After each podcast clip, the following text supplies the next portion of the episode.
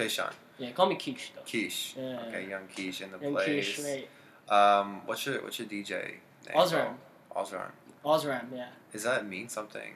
Nah, mate. I looked at a, like a coffee machine and it says Mazo, and then uh, oh, you know, I'll just switch it around, and it was Osram. And that's, you know, it just got rid of that step where it's choosing a name. I was giving it way too much importance when it shouldn't be about that. I think more about just making music, playing music.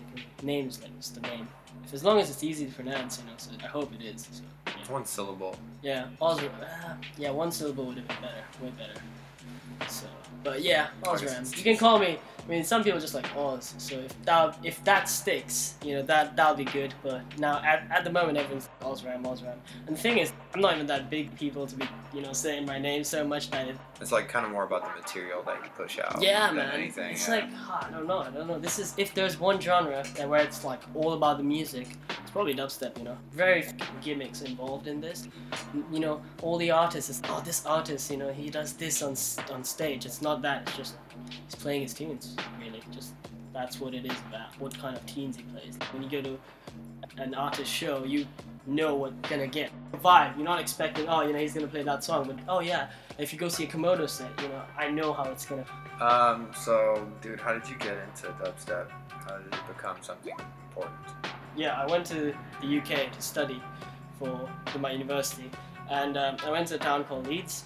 I never thought go there knowing what dubstep was or what underground music actually was. Like my perception of underground music was yeah, house and techno. Like that's it. And that's as deep as it goes, you know. So when I came to the UK, my friend took me to this night called Subdub. So I walked in, I could hear the music like half a mile away, and I could hear the music from the bush. But it was just bass, you know. So I was like, well, that sounds odd, you know. Like it's very rarely I've been to a club where it's that far. Like I was like, what kind of music is this? Went in, it just got louder, and you could just hear the bass rattling the windows, the doors. It was just. And you walk into this massive warehouse-style room where they're playing straight up, just crazy steppers, dub, like you know, it's just the bass is just banging and never felt that much energy. I never knew, wow, this is music. You know, that really changed my perception of wow. And from that night onwards, it was just, you know, the rest of history. I looked up what it was, you know, the, all the music that was available to listen to. Wow, this is great. I actually even found out the concept of some tunes are only released on vinyl, some tunes are only released are released on both formats. I found out about vinyl. It's been a great journey from start where I just knew about dubstep to now where you know it's really propelled my just perception of what music can sound like, how you can actually feel music. So yeah, man, just be with the music, you know, instead of when other kind of music listening to when I drive my car or like Pushing that ting. Uh, so, how did Oriental Subsessions kind of like be birthed? Well? Yeah, man. I was in Leeds, and um, I was with a group of friends, and we just, I mean, if you have the, if you're willing to invest in it, you know, you can actually uh, put music on. You know, great, great chance to sort of curate your own lineup, uh, because sometimes, you know, we felt the music scene was amazing, but it could do with more smaller artists or more artists that don't get booked often. We started throwing a called Beneath the Surface, and from there, um, so after I finished university, I decided to come back to Thailand. Yeah, I gotta continue. I mean, there was very little dubstep, you know. And there was a few that, like guys throwing some drum bass parties, some dubstep parties, and uh, you know some jungle parties, some reggae stuff. You know, obviously dub and reggae is, is quite strong in most countries actually. So I think that was there, but then I really wanted a pure dubstep night, dubstep bass night, of like you know starting off with like reggae and steppers and dub, and then going into like uh, going into dubstep, you know, and, then, and then going finally like maybe a drum and bass guy to just finish everything off, you know, an even heavier dubstep. So that's like a, like my concept for local nights. Anyone who wants to come to this side of the world and play to the Thai people, you know, if they need a place to someone to contact to play, you know, they, they should have that option. You know, I'll try to do that as much as I. can. So yeah, that's how it started basically. Kind of thought this there could be done more, so I just you know, thought, well, I have I have some money because I'm I have a job. You know, I might as well might as well put the money. You know, like I'm quite young, so I don't really have much crazy expenses going on, anyways. So if I don't do it now, I don't think I'll be able to do it better in the future, anyways, with more expenses coming in. So I think Right. this is the time. Yeah, Oh. the time is now. I mean, Dope, man. Um, Well, before we kind of talk about your mix, how do you feel about where you want to take uh, Oriental subsessions? Like, Well, I think a good first step would be to find a resident sound system or someone who's willing to work with us and really work with sound, make it sound how it should, or like how um, it's made to sound. I think a cert- dubstep has a certain sound. Thailand's very close to reaching it, but sometimes like, it's not the same. The, the whole concept of scoops, we could bring that to Thailand. I think it has great potential for people to catch on or actually enjoying that, like standing next to subs and feeling that bass. You know, there's a connection with the, the sound they're listening to. I think that would help. And I think Oriental Sub Sessions would be great if, yeah, we could just get more artists to come down here, show people what dubstep is. And if we kept that consistency, I think that would be great as well. We're, we're playing a festival soon on the 1st of June, so that's that's a big thing. And when I say we, it's just like me representing the festival. right, but, big know, up, but it's a bigger, it's a bigger collective. It's growing. yeah, right? yeah. I mean, hopefully, like you know, we, people come in, they uh, they willing to work with us in collaboration. Yeah, that'd be great. Because I think for smaller events, I do the artwork myself. I do promotion myself. I do like basically everything myself. All the talking to the venue, everything. You know? So that's fine. I mean, it's smaller events, but when the bigger events come in with artists, you know, that can get uh, quite busy for one guy to do. Especially when if you want to get two artists or three artists in the same lineup, it gets really hard to juggle everything. So I think where I'd like to see Oriental Subsessions go, just get bigger, you know, organically. Obviously, in the end, doesn't matter. We want to play music. We want people to hear the music. You know, we don't make people hear the sound for now. I think in the future it has great potential because people are always trying to look for something new. Uh, where would you say, or what would you say, uh, this mix is like, like the vibe, just like straight 140, like bangers, like what's good? Yeah, I mean, I mean, yeah, this mix is quite like you know, it's just tunes that I, they, I mean, they've come out recently, tunes that I really enjoy. I think they flow really well, and it's just, um, but yeah, I think this mix is a great representation. My style, basically, you know, like come to one of my nights, this is the sort of sort of vibe I'm going for. You get a bit of reggae influence, dubstep in there. You get a straight up warblers, you know, just like just wobs, uh, and then you get some nice melodic tunes as well. So yeah, I think you know you just gotta let the listener decide what the what the vibe is. Right. Yeah, Yeah, yeah. absolutely. Yeah. So Okay, Lord, just vibes to be decided. Yeah, man. Here. Um, well, the mix, yo, bass therapy, episode 17. You know, Chester Beats in the place. Uh, the man Keish himself. So. yeah.